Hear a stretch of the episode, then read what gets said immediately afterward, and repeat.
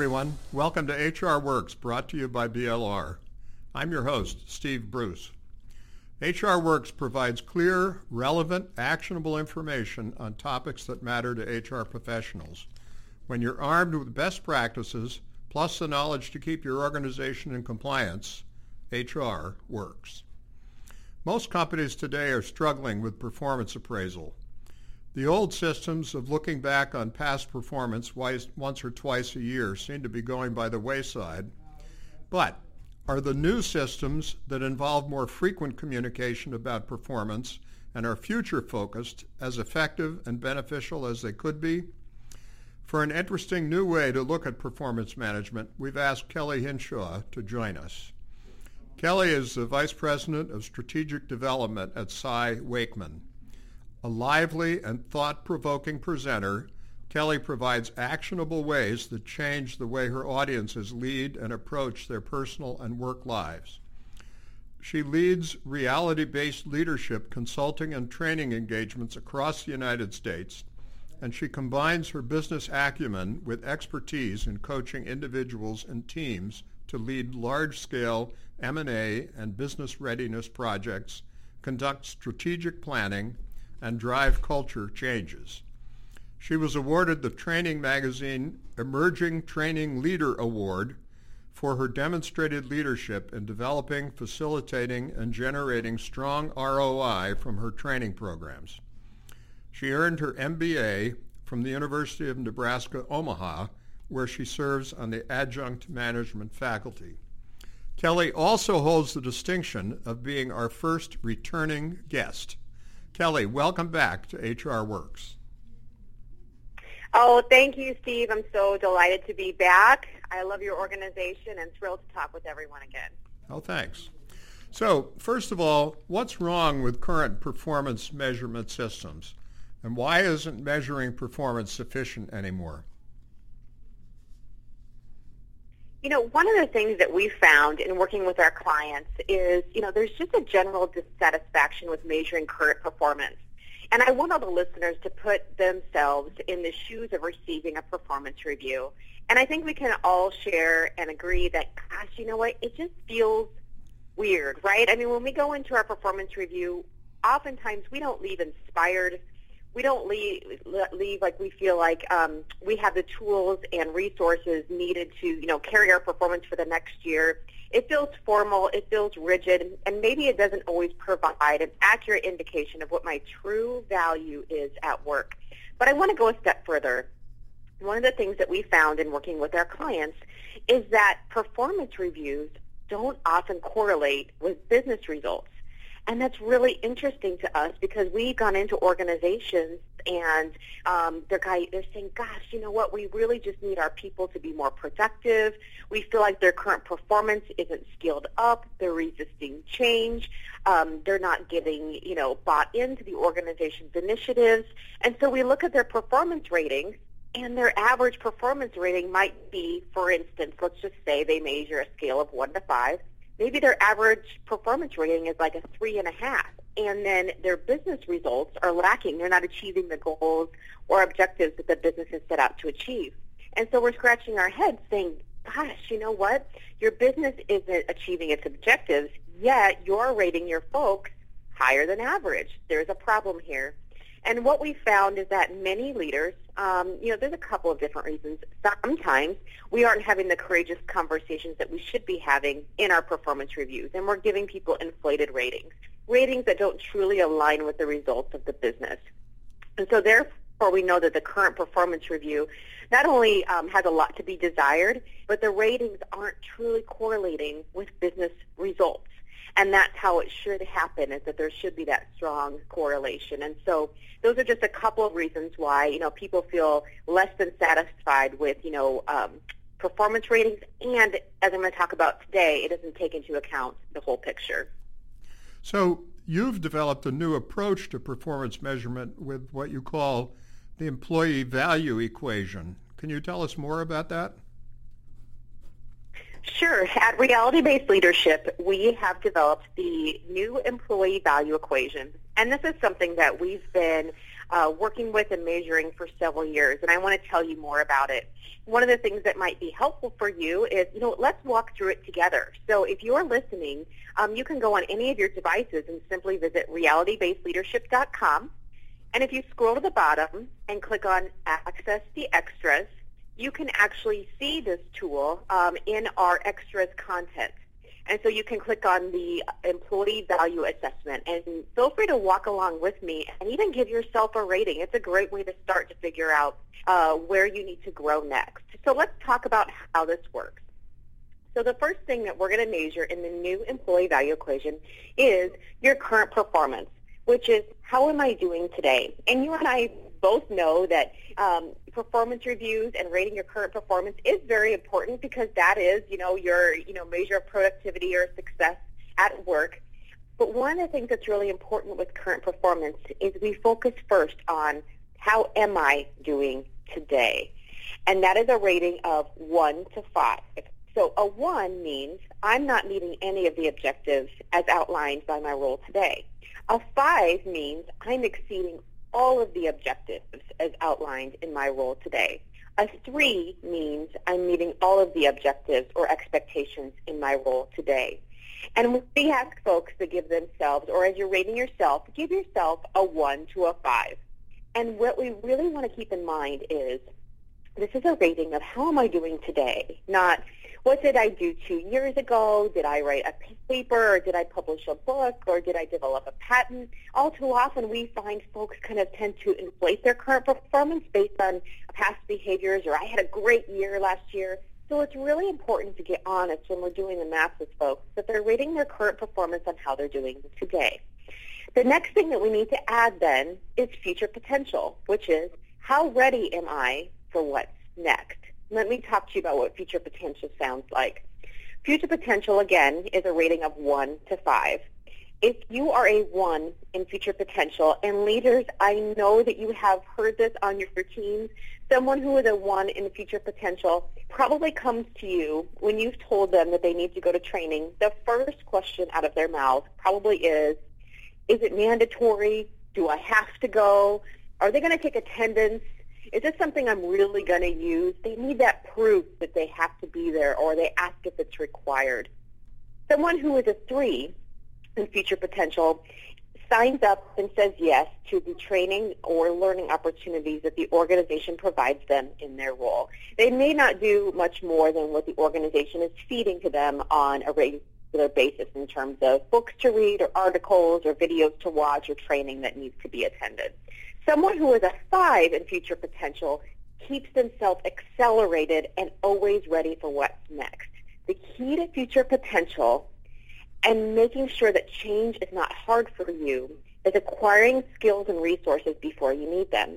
So someone who is a five in future potential probably does more than what's expected. In fact, they do do more than what's expected at work. So they read, and if they're not a reader, they're constantly scanning the internet for uh, videos or content to watch. They typically are a mentor, and they're actively mentored by someone else. They get very multi-generational, so they're not afraid to work beyond the, their own current generation to learn from those that are younger than them and gain wisdom from those who have been in the workforce longer than them. So give yourself a rating of 1 to 5. But that's we have to go one step more than that. So current performance plus future potential, but we have to detract that by something that's so expensive, that's so costly to our organizations, and that is emotional expense. We often call this your hassle factor or your drama quotient. And you might be thinking, okay, you you have here, Kelly, that it's a three times factor.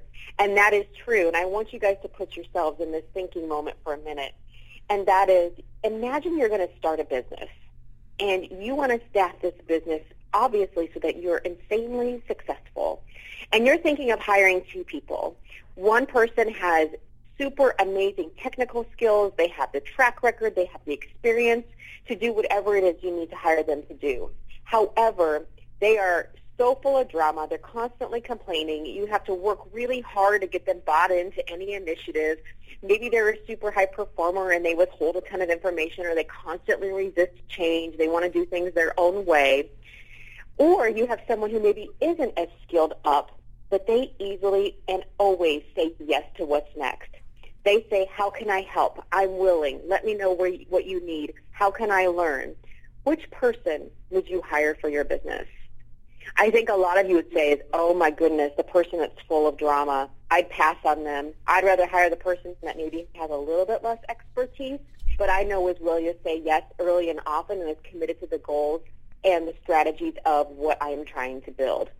And so that's why emotional expense is so um, important, and that's why it has a factor of three times. Because I think we've all worked with high drama individuals, and we know how taxing that can be on your team's productivity and your own personal productivity as well. So emotional expense, that scale is actually flipped. So if you are a one in emotional expense, that's good. That means that you are in the ranks of Jesus and Buddha and Gandhi and Mother Teresa and Muhammad and all of the people who bring um, health and happiness and peace and goodwill to you know your teams, the organization, and the world. People love working with you. You are low drama. You say yes to what's next. You accept reality as it comes to you, and you know that reality is the best motivator in the circumstances in which you must succeed. If you are a five in emotional expense, it probably means that um, when you are walking by someone's office, people will immediately look busy and look down because they know that you're coming to uh, what we call BMW drive or bitching, moaning, whining, blaming, moaning, whining by your desk. You're sucking up valuable time. And your manager knows that when you come into their, your, their office and they say, hey, you got a minute? They know you're lying because you're actually going to need 45 minutes to vent about everything that's wrong in the organization. Emotional expense is sneaky, though. We often find individuals who are high performers and active and hungry learners who are very expensive because maybe they're difficult to work with or they don't actively help others or they kind of are an information hoarder and you just simply have to constantly work around them. We find most individuals fall at a three. And a three means that, you know, maybe we've just been unaware this time of our emotional expense. And so we drop into our leader's office. We say, hey, you got us a minute. And 30 minutes later, we're still there complaining, you know, about our circumstances or why things can't get done. And maybe we do this a couple of times a week. Or maybe we vent to our team members at the water cooler or spend a lot of time just complaining, resisting change, and those sorts of things. And so quick math that we can typically do on um, how people uh, typically show up at work is, you know, on an average bell curve, folks are a three in current performance. They're meeting their expectations. They're a three in future potential. They're accepting the learning and development opportunities that are coming their way in their organizations. But they're also a three in emotional expense. So a three plus a three is six. Six minus a three times three, that's nine. So they're actually a negative three at work. So they're actually not bringing positive value to the organization. And so it goes to show you that you can be doing what you um, have to do today at work, but still not bringing value. And so the best way that they can start to improve their value at work is to start to address their emotional expense. And we can talk a little bit more about that today. All right, this is sounding very interesting. Now, people well, we can see you rate yourself on the series of statements in the three categories, current performance, future potential, and emotional expense. And then you put your scores uh, into the formula. So if people have a positive score, then what's the significance of that? If you're positive, give yourself a pat on the back. In fact, lots of times, um, I know when Cy Wakeman, the author of Reality-Based Leadership, and I talk about this, we're really just looking for a score that's zero. And zero means you're net neutral. It means I show up, I'm keeping myself ready, I'm delivering excellent performance. Um, you know, I deliver upon what's asked of me with very little drama. At the end of the day, we go home and we're all going home equal and happy. If you deliver positive value to the organization, that means that you are a superior performer and um, definitely someone that can be an advocate in helping call others up to superior performance as well because you're not only exceeding expectations at work, you're going above and beyond the learning opportunities that your organization is providing for you. You probably greet change with a good to know.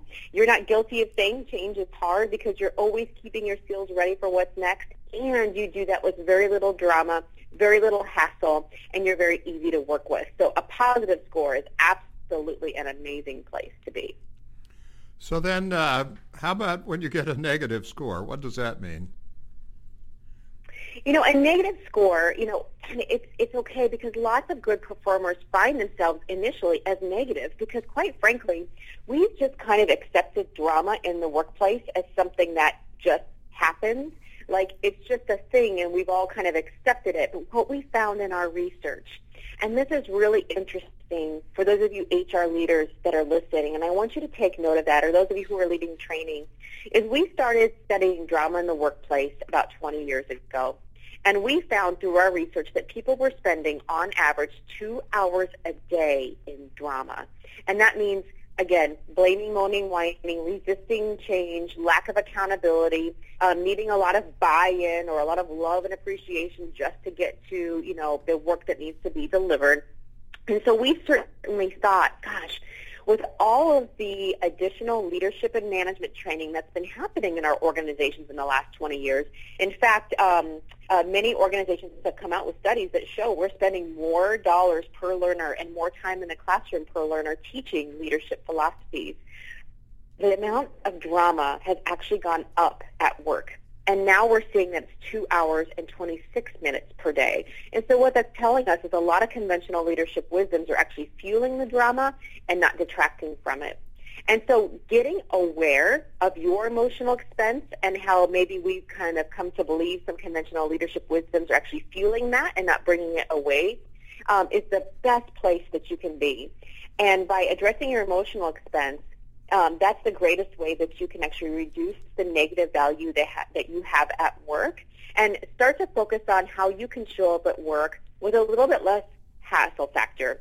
Stopping believing the myth that change is hard and getting yourself always ready for what's next. In fact, Cy has a book coming out. It's called No Ego. It's actually available for pre-order on all of your favorite book retailers, but it'll be launching on September 19th. And it's all about reducing emotional expense bypassing the ego, because we know the ego is what fuels a lot of those sources of drama, and helping to keep folks ready for what's next. Well, those are great examples of the kinds of things people with a negative score might do to improve. Um, so, what do managers do if they can obtain these data? How, how does it help the HR leader? Mm-hmm. You know, it's really interesting, and I want to share a personal example that I think will um, talk a little bit more about those with a negative score, and then how HR managers can can work with this data. Um, I almost didn't make it into the HR and training profession. So when I was young in my career, um, I was in sales, and I was, plan, um, I was applying to be a training and development specialist. I knew that I wanted um, a career as an HR and training leader. I, I love the field. I love the profession. And I actually didn't get hired, even though um, at the time I was, if you would look at resumes, probably the candidate that had the most experience. I had a good sales track record. I had good performance. Um, I was a voracious learner. I loved to constantly research and learn what's next. In fact, because I knew I wanted to be in the training and, and HR profession, um, I would, you know, read books even though I wasn't in the role yet. I was really keeping myself ready for what's next. And I was shocked when I found out that I wasn't hired. And so I, um, of course, ego was a little bruised, uh, reached out to the hiring manager and asked for some feedback. And frankly, she told me that I um, was too expensive. I had too high of an ego.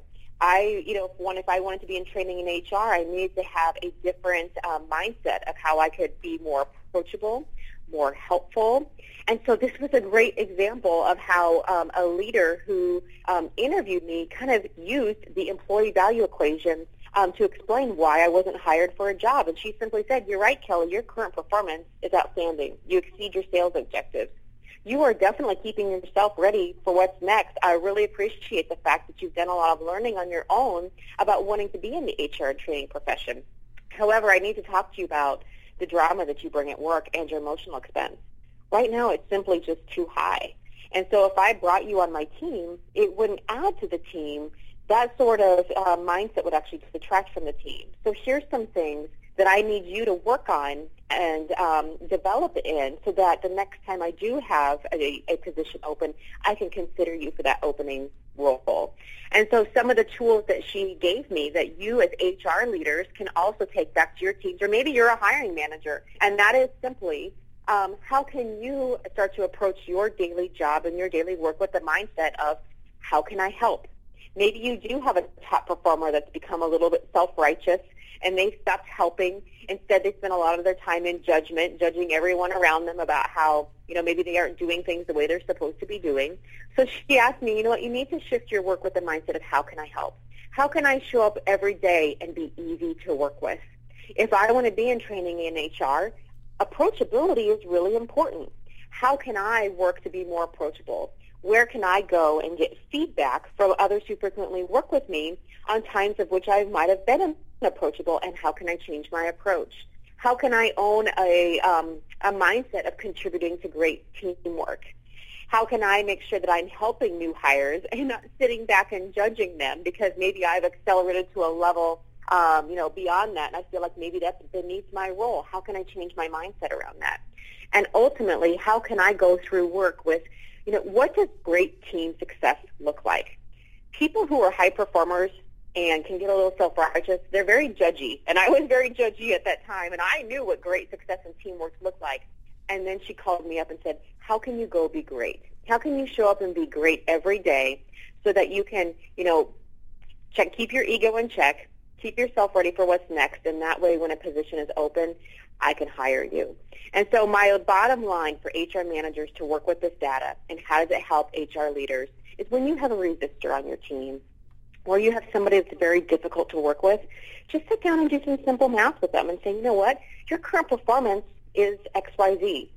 And let's talk a little bit more about future potential future potential is so important in keeping your skills ready for what's next, and that's what this organization needs to be sustainable. But I want to talk to you about how you show up at work. I want to talk a little bit about your drama quotient and what it's costing the organization in terms of emotional expense to keep you as part of our teams. And just do some simple math with them, like my leader did with me, and it becomes very apparent on where I need to grow next so that I can be a valuable member to the team. Well, Kelly, thanks so much for sharing that in a very personal way. Um, now, would you think that the employee value equation would replace a company's traditional performance management metrics? That's a great question because we get that all the time from our clients. Um, and they say, gosh, so am I just supposed to throw all my old stuff away? And the answer is absolutely not. We had a, a client up in the Northwest who did this beautifully. So what they did first was they were one of our um, folks who really found out that they're like, you know what, we're rating current performance today, current performance management metrics, and our folks are like um, an average of a three and a half, but we aren't meeting revenue objectives. First things first, let's get that aligned and make sure that when we are assessing performance using our current performance management metrics, that we're really clear in having courageous conversations about how people are doing today and we're not inflating the ratings to protect engagement or satisfaction scores. So they got first got real clear about making sure that performance management was um, aligned to what it should be in terms of delivering business results. That was absolutely step one. And they had great conversations, really focusing on how people are doing today. And then what they did is they could, they took their current performance management metrics and they started weaving in future potential. So we have five reality-based leadership competencies, um, and those are uh, personal accountability, reality-based thinking, organizational alignment, capitalizing on change, and driving for results. And they started to weave in some of those softer skills into their performance management and started rating folks on how well they were keeping themselves ready for what's next by actively demonstrating competence um, in those five areas. They were also starting to take a look at, um, you know, how what they were doing on their own in terms of things outside of work or reading or mentoring, and started, you know, factoring some of that into performance reviews as well. And then they started to factor in the whole emotional expense. And that was just another just line item at the bottom in terms of how are you showing up at work? What's your productivity? What's your mindset in terms of working with your colleagues? How much time are you spending, you know, resisting change, being cajoled to get buy-in? Do I have to really work hard to gain the gift of your performance and engagement? You know, how well, um, you know, are you stop judging and are you starting to help your colleagues? So what they did was they just got real clear about their current performance management metrics and started weaving in those other areas. And the results that this client found was not only were they going through major mergers and acquisitions in their market, they had some folks choose to leave, but that was okay because the right folks opted out. And the folks who chose to stay got real clear about what was expected of them at work. Not only did their sales and their revenue increase because um, that was aligned and they had removed some of the expensive folks from their organization, but they were left with a team that was very clear on what accountability meant. And we know that accountability is a mindset. It's not a skill set. And through um, adding in some of these things into their culture, they were left with a highly accountable team that not only showed improved business results, but were delivering, you know, more future potential, less resistance to change, and um, higher productivity to the bottom line. And when they actually went back and redid some of their um, engagement work, uh, they found those scores, well, maybe they dipped at first, actually started to increase once they had the right skills, talent, and mindset left in the organization. Kelly, this all sounds like a very attractive new approach. So what's the best way for listeners to uh, check out the employee value equation and incorporate it into their organization's processes? I think the first place to do is um, I'll just walk you through where I um, found it again, and that is realitybasedleadership.com. And if you scroll down to access the extras, we have the employee value assessment on our website along with a host of other tools um, one of the amazing uh, approaches that we use at Reality Based Leadership is we give the majority of our content away for free. And so you might see a newsletter pop up, or if you go to any of our social media channels, we talk a lot about employee value on our YouTube channel, on Facebook, Instagram, via our weekly newsletter. And it's not salesy. Um, it's all available to you for free. So if some of you are saying, oh my gosh, this is what I need, how do I communicate this to other people that I'm working with, get on YouTube, get on Facebook, just start sharing the videos with folks who you think kind of maybe tend to agree with this. And our best advice is work with the willing. It is the best way to start a movement. So find folks who would also be on board with this philosophy call them up, get them in, and get them working with you to kind of start to change the, even the language around how we measure performance in your organization. And I'll tell you too, another great place to start is start with yourself. Get very clear on the value that you bring at work. When you are net neutral or positive in your organization and getting really clear on bringing a low drama value to work, you can better help others. In fact, some of our best leaders, including myself, do a quick employee value equation on themselves all the time, weekly, monthly, just really quick. How am I doing today? Have I kept myself ready for what's next well this month? And am I keeping my drama quotient low? And they just kind of start to check and assess themselves. And that's by role modeling that behavior. Also, that's a great way to help spread it in your organization. Well, this is great. Lots of free resources for our listeners. Uh, Absolutely. Check it out. To sum this all up, any any final thoughts? You know, I the one thing that I would leave for your listeners is one of the things that we often hear is, "Gosh, I wish Joe would hear this," or "This is all about Ed." And I'm just going to reiterate one point that I just made: is the best place to start with this is to start with yourself, because the more you can get clear about where your own ego shows up at work, and how you might be causing a little bit of drama, resisting change, or not quite keeping yourself ready for what's next. By getting really clear on where you need to improve and the skills that you can learn, that's the best place that you can be um, before we can reach across to help others. There's one other thing that I think, um, you know, if we're, we talked a lot about drama and emotional expense, but as HR leaders, I think one of the things that you might all be experiencing is the high amount of change that's happening in your organization and the constant demands for engaging employees. And so I want to challenge you all to walk away with really not only thinking about emotional expense, but thinking about future potential.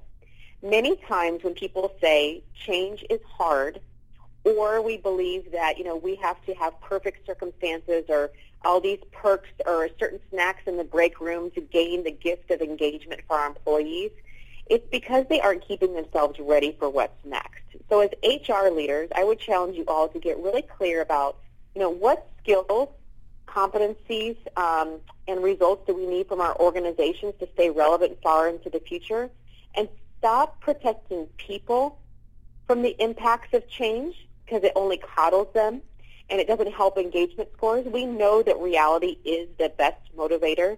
And when we don't protect people from reality, that's how they build the skills and expertise to constantly stay ready for what's next. So start to get really clear about future potential. You're going to see more from us on that topic. And I think what you'll find when you stop protecting people from their current reality, when you ask them to build the skills, capabilities, and resources before they need them, you're going to start hearing less gosh, this change feels hard or there's too much change. And, you know, you're going to see a little bit more in terms of a mindset of accountability, which we know accountability, not engagement, drives results. So talked a lot about emotional expense, but I really would love you all to reflect a little bit on what future potential looks like for your organizations and how you can contribute that value to your company by getting folks skilled up in what's next. Kelly, this is great. Thanks so much for joining us again. These very helpful new tools and insights. We appreciate it. Absolutely. Thank you. I am so thrilled to be the first returning visitor. I hope there's many more and um, definitely reach out if you guys have any questions. We believe in abundance, so you can check out our free resources and, of course, uh, check out everything that uh, HR Works has online for you as well. Okay, thanks. Listeners, please let me know what HR Works should cover next. sbruce at blr.com. Thanks for listening. This is Steve Bruce for HR Works. The opinions expressed on HR Works do not represent legal or any other type of professional advice and should not be used as a substitute for legal advice from a qualified attorney licensed in your state.